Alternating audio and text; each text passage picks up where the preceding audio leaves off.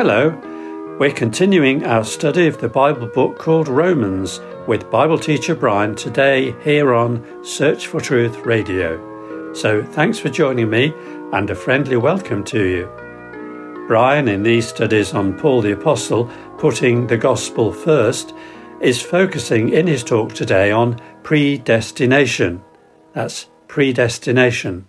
It's a wonderful facet of the good news in that we're chosen in Christ before the foundation of the world.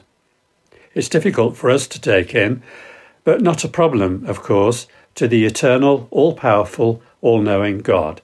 And here's Brian to lead us into the truth of Scripture. Thanks, John. As we read through the Bible letter that the Apostle Paul wrote to believers in the Church of God at Rome, we've been tracking through the various sections condemnation, justification, sanctification, glorification. That has taken us to the end of Romans chapter 8. For chapters 9 through 11, we have the heading predestination or election. The escape of the Israelites out of Egypt is one of, if not the, main prophetic symbols in all the Bible when it comes to typifying the ultimate deliverance from personal slavery to guilt, a deliverance that God offers us in and through Jesus, his Son. If we're at all familiar with the basic storyline of the Old Testament, then we can conjure up in our minds the standoff between Moses and Pharaoh. This was so much more, as the Bible tells us, than the leader of the enslaved people pitting his wits and will against the leader of their oppressors, with both sides invoking their respective deities. At one point, God addresses Pharaoh, Exodus 9, verse 16, but indeed, he says, For this reason I have allowed you, Pharaoh, to remain, in order to show you my power. That's how involved God was in this event.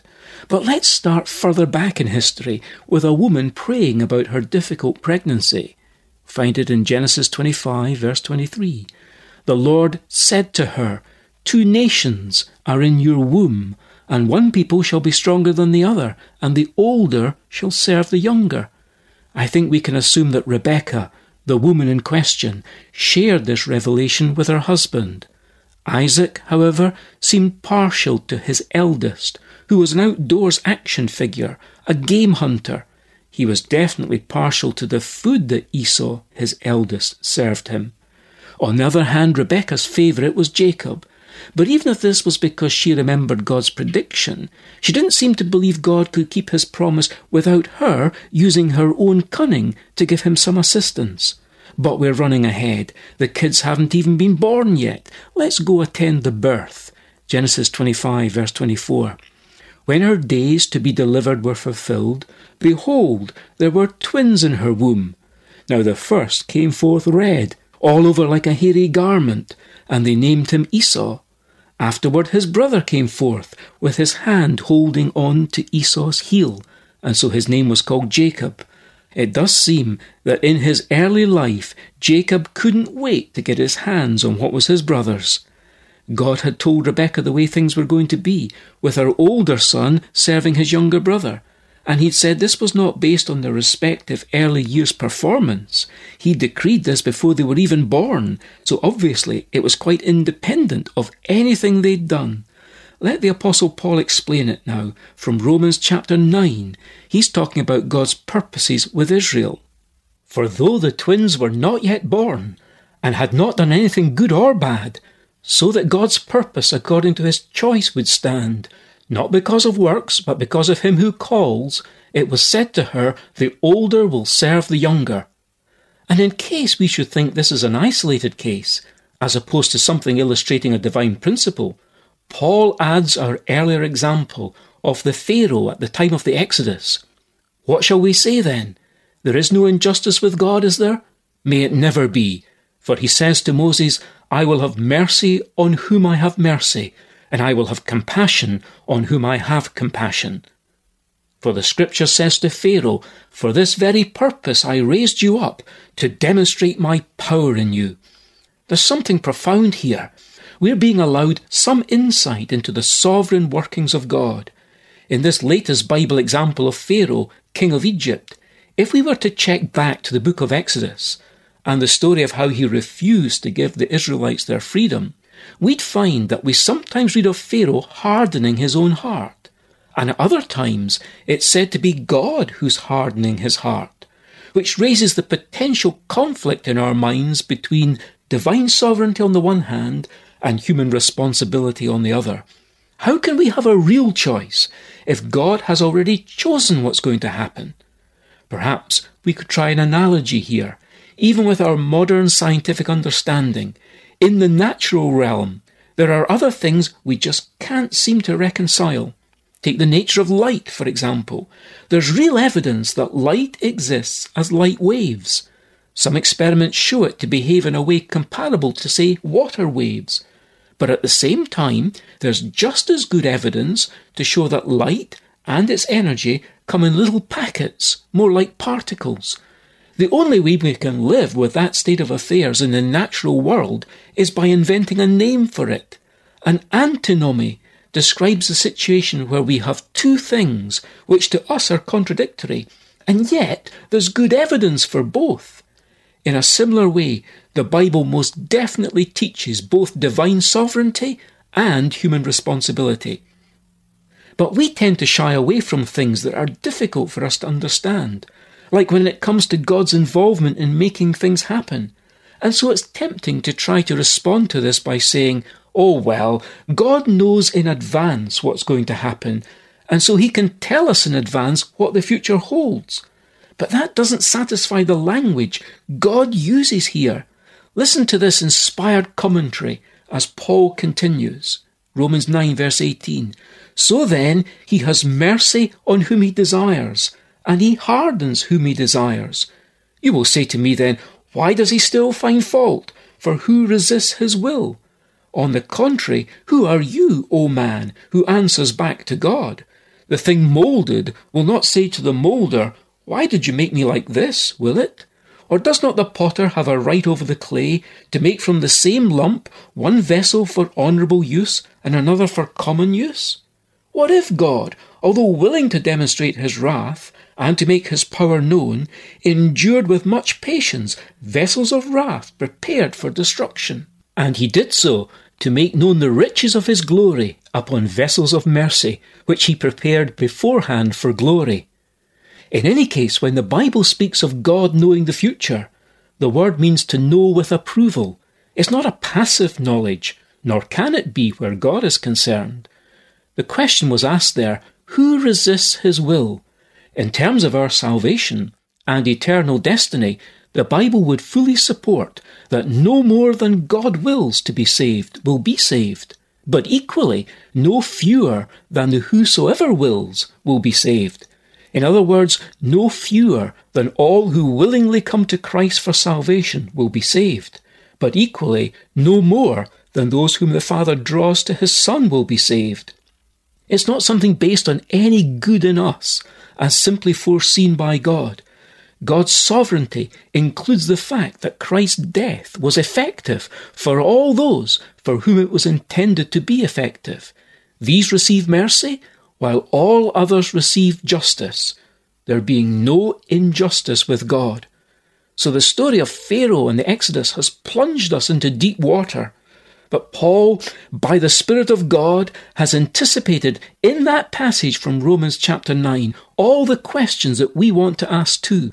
For example, if it comes down to the will of God operating in our lives, how come God can still find fault with us?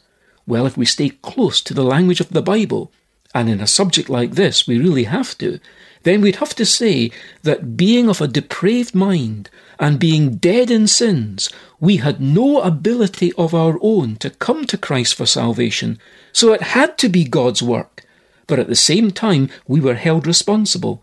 After all, didn't Christ describe unbelieving Jews of his day as being like chicks that wouldn't come to the mother hen? He was holding them accountable, responsible for their response. We then find an almost irresistible urge to cry out, But surely that's not fair. We have no ability, but God still holds us responsible. And it's good that we feel like this, for again, Paul by the Spirit anticipates exactly that kind of reaction. which reassures us that we must be on the right lines after all. And this is where Paul parks the debate, for it's ridiculous to think of the mere clay of humanity criticising the divine potter. But does that mean God is responsible for people going to a lost eternity? Not at all. There can be no injustice with God. All the clay was spoilt, but that wasn't the potter's fault, and he certainly has the right over the clay to do with some spoilt part of it something which that part deserves no more than the rest. This impressive teaching of God's sovereignty provides us with the last word in complete assurance that once saved, we can never be lost again.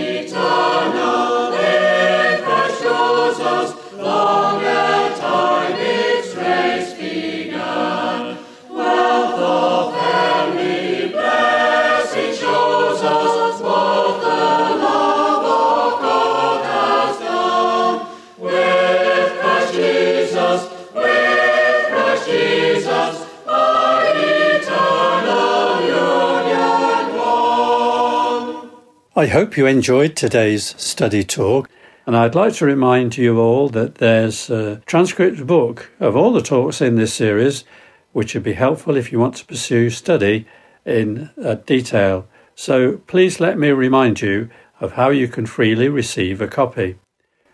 Firstly, it's available online.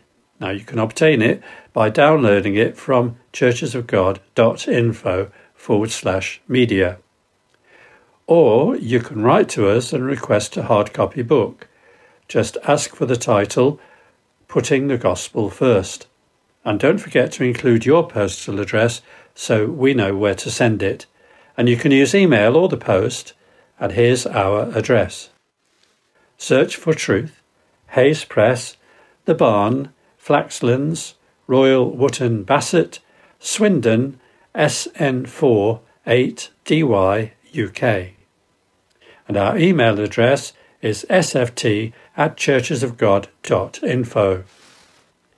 Now, you may be interested to know that if you go to the website I just mentioned, that's uh, at churchesofgod.info forward slash media, you can listen again to many of these broadcasts off air, that is by audio podcast or MP3 versions. So why not have a go and see what you can find to enjoy? Now, I'm delighted to have had the privilege of your company today. Many thanks for giving us your time. Next week, God willing, we have part seven in this eight part series, and Brian's going to study the subject of transformation. That's transformation of us, Christians, of course. And it's found in Paul's letter to the Romans. So do join me if you can, same time next week but for now, it's goodbye and very best wishes from Bible teacher Brian, our producer David, our singers, and me, John. So see you again soon, and in the meantime, we wish you God's richest blessings. Answer.